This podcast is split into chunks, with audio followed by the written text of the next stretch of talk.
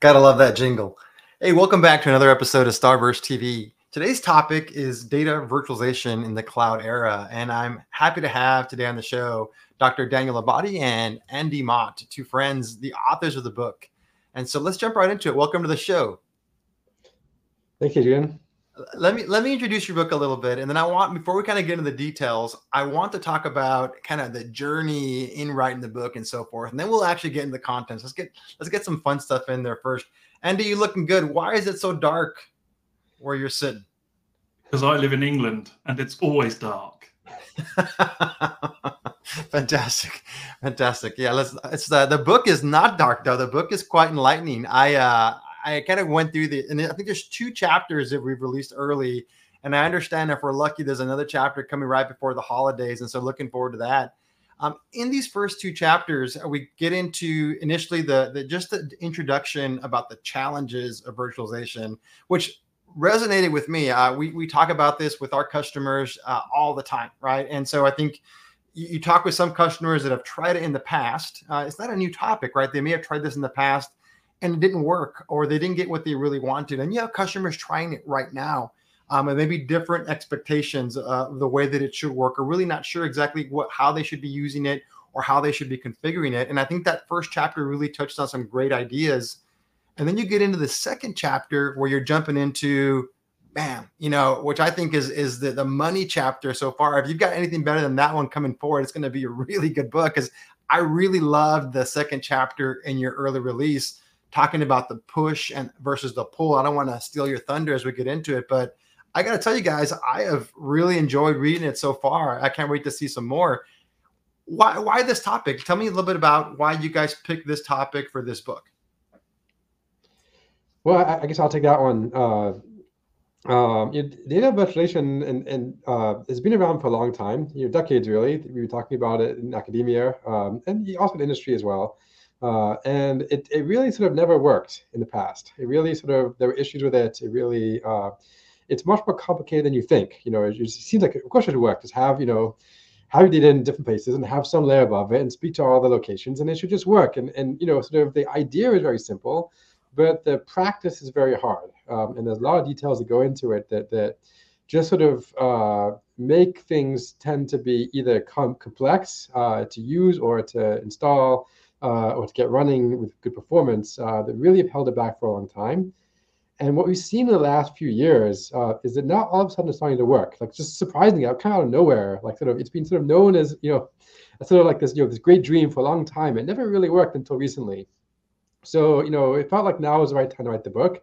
Um, sort of first explain why it didn't used to work, uh, or what the issues were, the challenges were, but then what's changed recently, uh, and uh, and why sort of you know sort of why it is working now and how to get it to work you know better now. Um, you know these are important topics and i think that, that you know now's the right time to write the book. Ah fantastic. Andy anything to add to that? Uh, yeah so i'd echo that. I um i in my my role at starburst i spend quite a lot of time talking to partners and, and customers around uh, around this topic. And um, i find myself repeatedly repeating this uh, kind of this mantra, I guess, around that data virtualization is now a thing and it is viable, and it's kind of uh, it, it's, a mindset shift. You have to say that quite carefully. Um, that uh, you know, I have to try and uh, explain to people that actually exactly what Daniel said. This hasn't worked. Um, and people have got that experience. But but actually, there's a lot of things that have happened in the industry you know, outside of data virtualization, a lot of technology advances that with the latest technologies around data virtualization kind of come together and, and give us the ability to revisit data virtualization as a topic. Um, so yeah, I, I, it, hopefully that I won't be repeating myself a lot, and we can just use the book in... I um, let's get into that first chapter. There, we I think we open up with five challenges to data virtualization, and I think we very quickly come back and say and here's what's changed, right? Here's why it works today where maybe it didn't work before. We don't have to go through each of the five challenges, but what are those challenges still valid today? Or are they old challenges? Let's first address that topic. Are they old challenges or are they still current and now we can fix them? Or are they old challenges that have now just disappeared because technology's changed? Yeah, I, I think that's still current, and I think it's um, you know if you do if you do it wrong, if you do if you build a system wrong, or if you use data, data resolution tools wrong, uh, you know you still hit those challenges. So I think it's very important even today for people to understand what the challenges are and why uh, sort of uh, you know why they exist and how to avoid them. Um, so that, you know, I think that's a very important chapter for people to read. Um, so just give you an example of you know a flavor. I mean, just just at a high level, you know, most of the challenges come out of, of the fact that that um, most of the time the way data virtualization works is you have different systems talking to each other, right? So you have you know maybe a, a data management system like Oracle or Postgres or MySQL, um, or you have other types of you know, you know SQL solutions or any any solution that that's, that stores data uh, that may be relevant to a task sort of is, is a separate system relative to a data virtualization system, which is talking to it over some sort of communication you know uh, mechanism. So uh, so whenever you have different systems talking to each other, they are not one, they don't know each other, they're not built together, they don't they don't sort of they're not designed to really from the beginning to work together then you always have challenges that, that come into play, right? They, they speak different languages, potentially. You, you change what you update one system, and then you, you don't sort of immediately update the other system because the different systems, the different people writing those systems.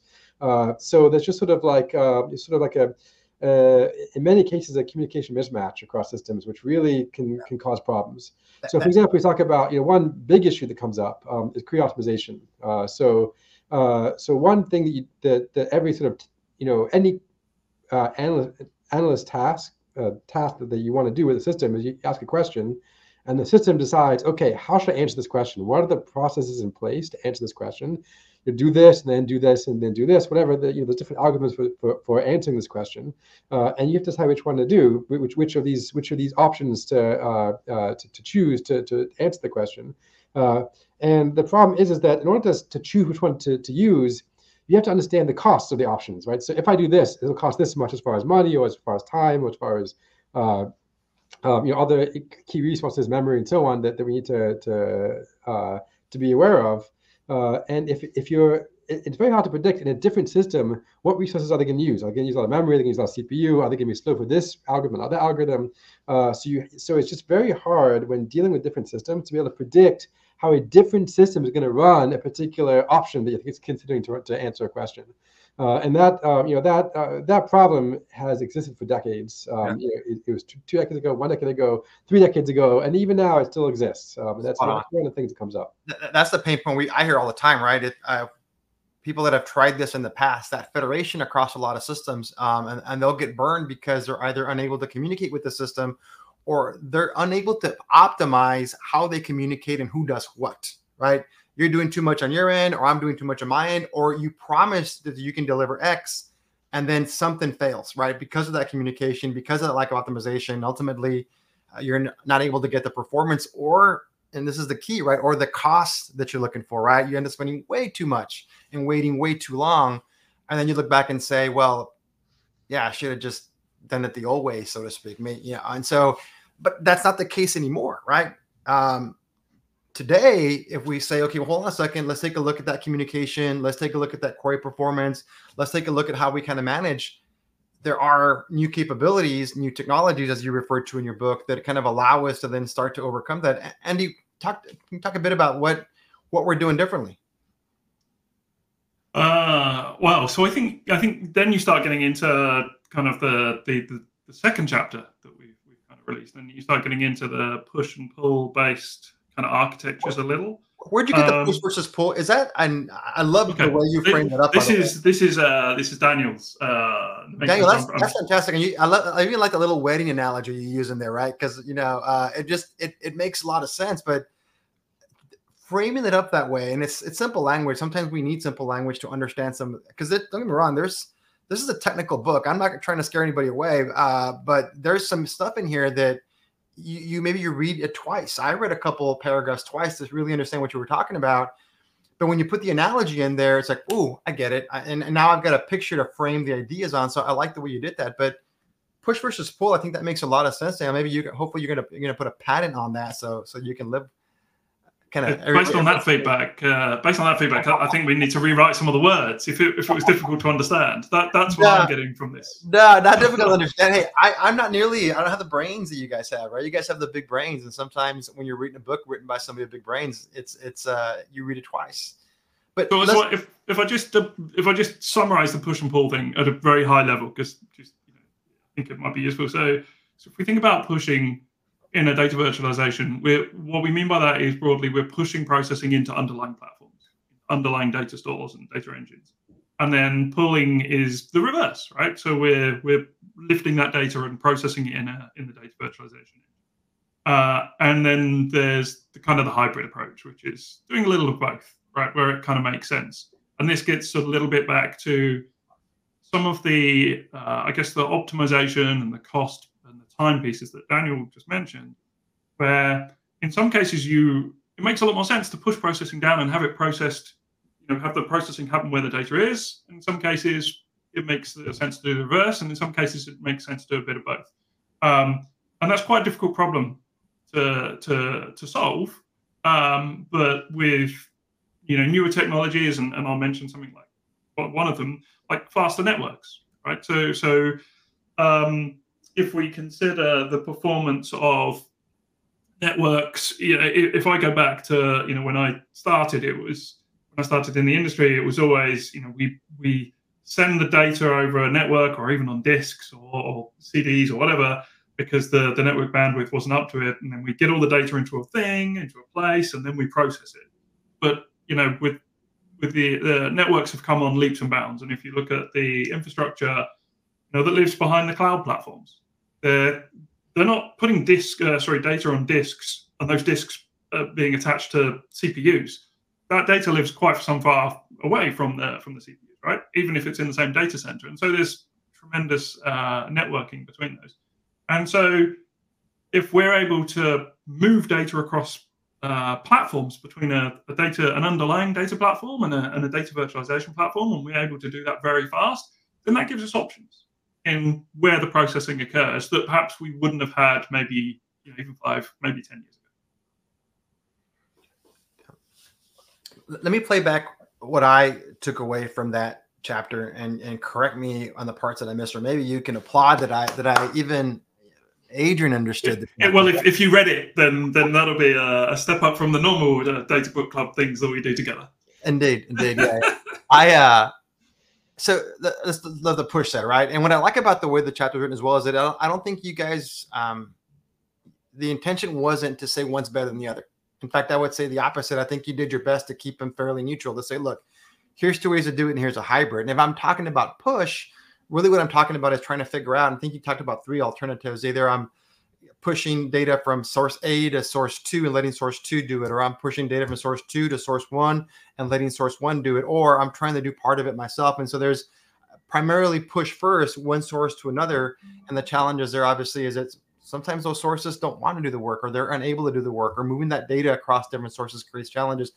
I've seen that in real life and I understand those challenges. That resonated with me. And then when you're talking about the pull, you're saying, well, hold on a second. Um, sometimes it makes much more sense to uh, enable a central you you call it your book you refer to it as a DV engine to allow the data virtualization engine to do all the compute where it's pulling and it's doing the compute. Um, and that you read that and you're like yeah that's brilliant. Let's do that all the time. But then you're you're fair in your assessment. You're like hold on a second.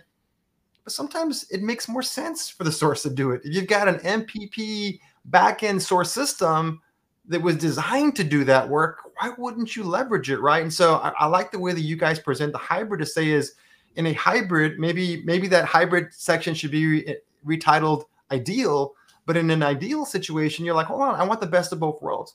Maybe I want to do most of the compute where it makes most sense, but if I've got a backend system that's powerful that already has the data that can do all the processing in its own to limit how much I have to send back to the central node, so to speak and I balance that with a worker environment where I've got multiple systems that can scale up or down to do the work that it needs to centrally, bam, right now. Now you step back and say, I've I've solved the data, the problem of moving data. I solved the scalability issue. Um, and I'm able to communicate effectively with the systems, not asking them to do any more than they were designed to do. now now you sit back and say, hold on a second, I, have got I've got something that works here. Give me chapter three, right? Because I'm ready for the next one. But I, uh, I, I, let me let me pause. Did I understand it, Daniel and Andy? Did I understand it correctly? Yeah, it's very nice, Adrian. I, I think you, I think you really got the, the, the main gist of, of, of the second each chapter. I, was, yeah, I, I was I just fixed one thing. Uh, basically, everything was great. I mean, I, you know, but uh, just one, one one quick fix is just that when it comes to the push model, what really pushing is code rather than data. The pulling is we're pulling data, but the push is we're pushing code down. In other words, push we we're sort of saying, you do this work. Here's the work I want you to do, and I want you to do it. And you push the code down, and then the underlying system does the work, and then and then uh, sends a result. Usually, the results are smaller than actual raw data. So most of the time, the push model results in less data being sent over the network, uh, which is why it used to be so popular. Uh, whereas pull is pulling the, the raw data out, which is usually much bigger. Uh, but at the end of the day, uh, because Andy said the networks have gone much faster, um, that you know the pull makes more and more sense. And the key thing that pull does, which we haven't mentioned yet, but I think just to tie this back to what I was talking about before, is that uh, when you're pulling data, most of the work is being done by the same system, right? The DV engine or or or the uh, um, or, or the system that's receiving the data over the network. So if it's doing most of the work, then the sort of less sort of like you know complexity. We know it, it has to consider about what has what it's doing, it has to, it doesn't have to worry so much about what, what's being sort of uh, done by other systems, which is much more complicated. Um, so you know, so it is as you said, Adrian. You know, it's it's not always there's no one right answer. Sometimes push is best, sometimes pull is best, and hybrid is you know towards the ideal way. So decide on the fly which which is best for a particular situation. I think that is sort of the direction the industry is going. Uh, but it, it's uh, but you know there are complexities there as well. It's, it's still not so not so straightforward. Uh, so yeah, I, sorry, go, go ahead. Sorry. I was just going to expand when you said on the fly, and I think that's a really important point, right? Because it's it's at a query level. The determination should be at a query level for optimum results, right? So if some queries are going to work best in one mechanism, and some queries in a different mechanisms, and I think that that that adds to the complexity, but that also adds to the benefit there was a couple of other um, pieces there that were introduced that I think I suspect are going to come up further uh, in the book that I think are super important that, that maybe we, we're just scratching the surface on now and we won't get into detail here, but we'll save it for the next one. But catalogs, right? You you introduce when you're talking about the push, you, show some screenshots, uh, catalogs, right? And super important, right? And then you, you start thinking catalog, you start thinking metadata, you start thinking, how do I optimize? To your point, Andy, if I want to optimize my query, I better have some good catalogs and I better have some good metadata, or else I'm guessing on the optimization. Um, how, how important is that? I mean, if can I optimize without good metadata? Uh, so I, I mean, I don't think you can optimize without the metadata. We need to. We, I guess we need to think about what catalogs are because when we use the term, unfortunately, this is just a symptom of our industry, right? We uh, we overuse terms, and so when we think about a catalog in in this case, um, we're thinking about what I would call a, a technical metadata catalog. A backend catalog, yeah. If you like a back end catalog, a catalog that um, ordinary users wouldn't necessarily kind of uh, you know it wouldn't be something with business context and, and, you know or an enterprise catalog but but a catalog that makes sense to the virtualization engine so that it can make use of metadata, you know, for connections out to, to underlying platforms, uh, perhaps for statistical data about the data in the different platforms. Um, clearly, if you want to make the best uh, decision on how to execute a query, um, then you need to know about the data. You need to know where it resides. You need to know kind of the the, the distribution of the data, if you will. Um, because although there are, as we've talked about, faster networks, if you don't have to move the data over a network, you know, and if it makes more sense to, to push processing down, then let's do that. And the catalog helps to the optimizer, if you will, to, to make some of those decisions. I, I think it's it's pretty important. Um, and then above that, um, and I'll, I'll stop and let Daniel add some in a moment, but above that, obviously it's useful to have a catalog that an end user can actually see because it's all very well connecting up a load of systems. But at some point, we need to know actually is any of this data, you know, where is this data and how relevant it is? Yeah. my question that I've got to, you know, that I want to um, answer. Um, and that gets into a whole other aspect, which we probably won't have time to talk about today, but hopefully on another one, another one of these where we get into kind of some of the things that data virtualization as a as a capability enables. I want to underscore that though, because super important, right? It's we we're talking about largely technology capabilities initially right? We're talking about wow we, there's new technology that allows us to balance how we communicate with the backend systems that allows us to balance who's actually doing the compute um, that allows us to look at the work coming in and the system can make a decision on how to distribute that workload and how or how to expand the workload. And that's all fantastic but the part you said there is probably even more important is that the end user the human if you will the, the person that's asking the question giving them the ability either in a, a customer facing catalog with data products or a back end technical catalog with data assets and schemas and tables just being able to see what's available um, and being able to kind of discover what's available before they start to even think about a query that's powerful. Because if you if you don't know what's there you're not even sure what you're querying but when you can see that in a catalog i think that's just as important. And i think you know to your point about what's changed today and why virtualization maybe works better maybe that catalog and is is one of the reasons why it works better is because now we're better empowering end users to see what's available so they can ask better questions yeah, I think I think that's all true. I, I also add um, that um, as you said before, I think you know you have very good instinct, Adrian. There's going to be more of the catalog coming up in the book, and that's absolutely right. Um, so you know we, we get into a I'm just teasing it. I'm just teasing it.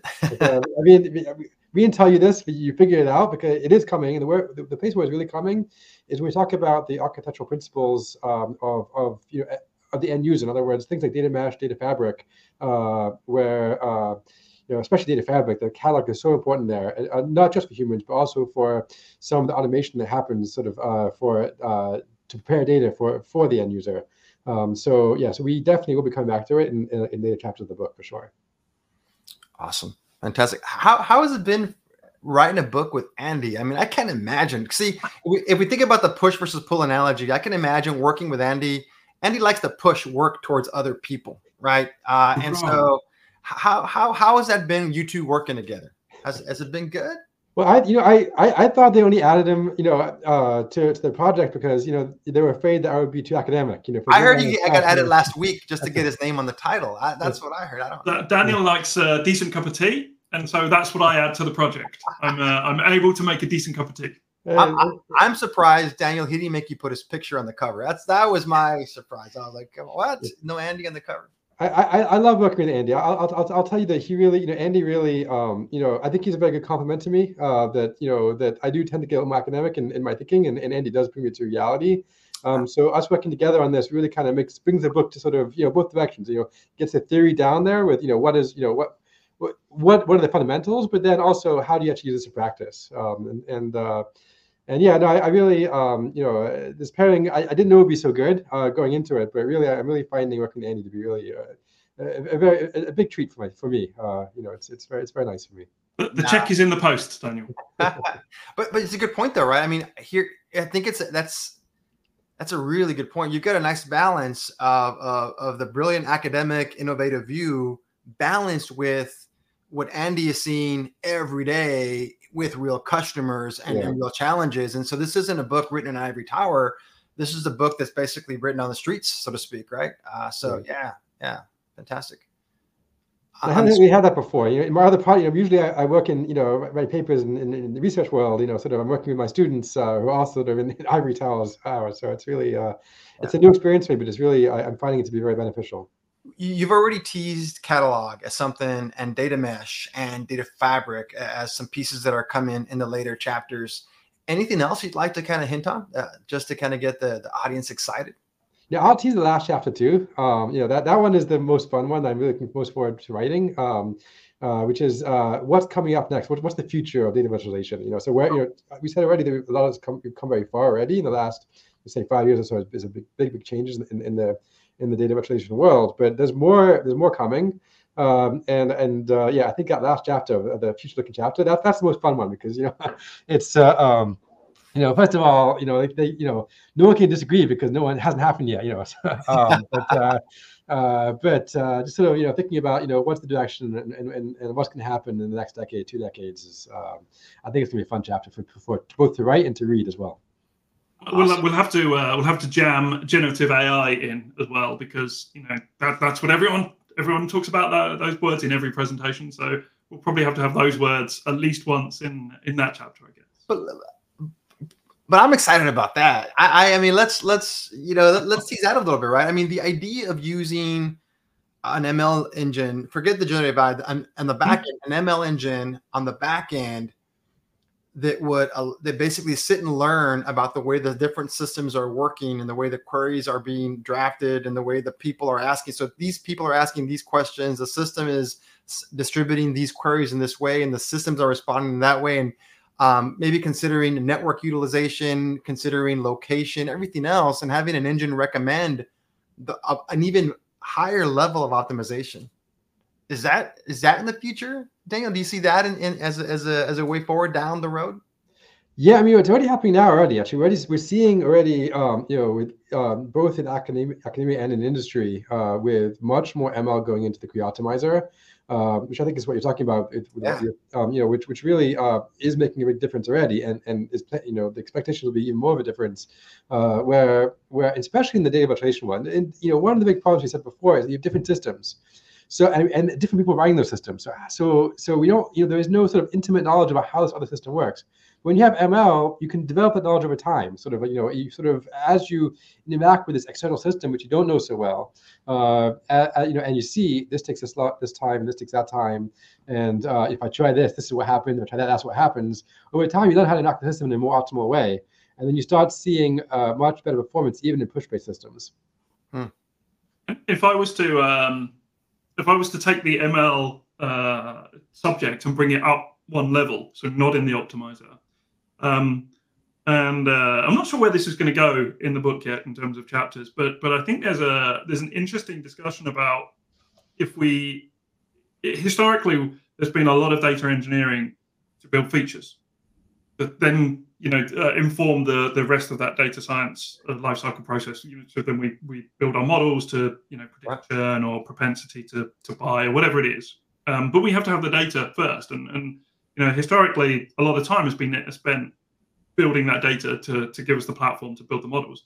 Um, I uh, I think there's a real um, there's a, there's a there's a real impetus, in my opinion, for, for using data virtualization for that part of that model building process, right? So where the data engineers, the data scientists can grab uh, data. Sorry, my son's just come and destroyed my desk. Um, where where the data scientists, data engineers can come and grab data really quickly using the data virtualization tools, uh, build the features very, very fast, very rapidly, get into the data science piece of you know testing out algorithms and models, and then iterating back very fast, which is something that um, I think a lot of organizations will benefit from being able to tune models, retrain models, build new models for new applications. Yeah. Uh, and so I, I, just think that's a cool application that, that maybe hasn't been uh, focused on enough.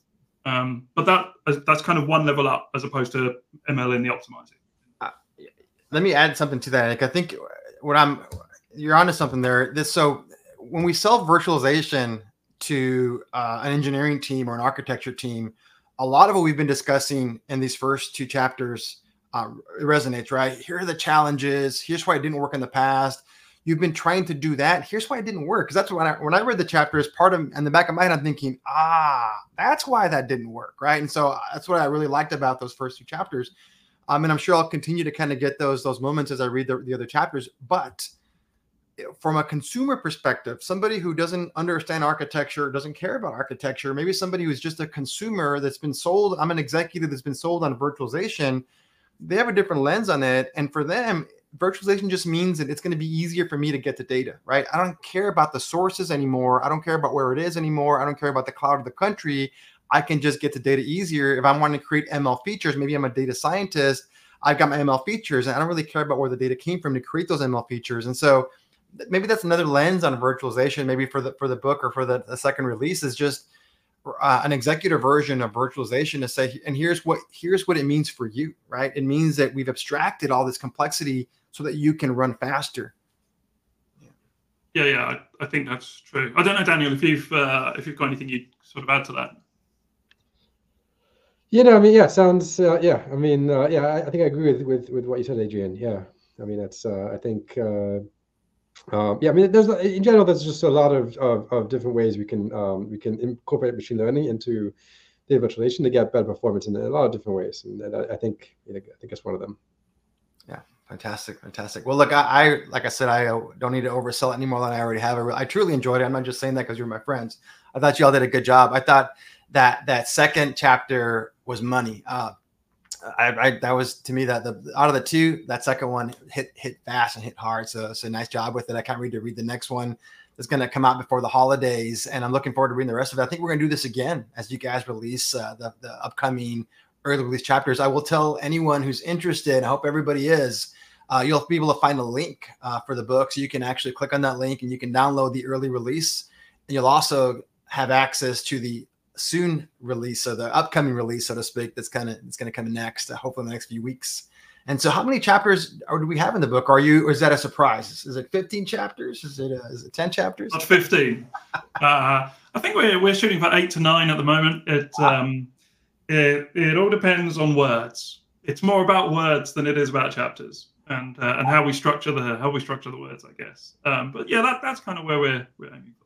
I mean, we could write we could write you know five books. You know, just as just you know it won't fit in one you know in one book, so you have to really sort of. this is, this is going to be much bigger than Andy's pamphlet that he wrote before, so he's excited. He's excited.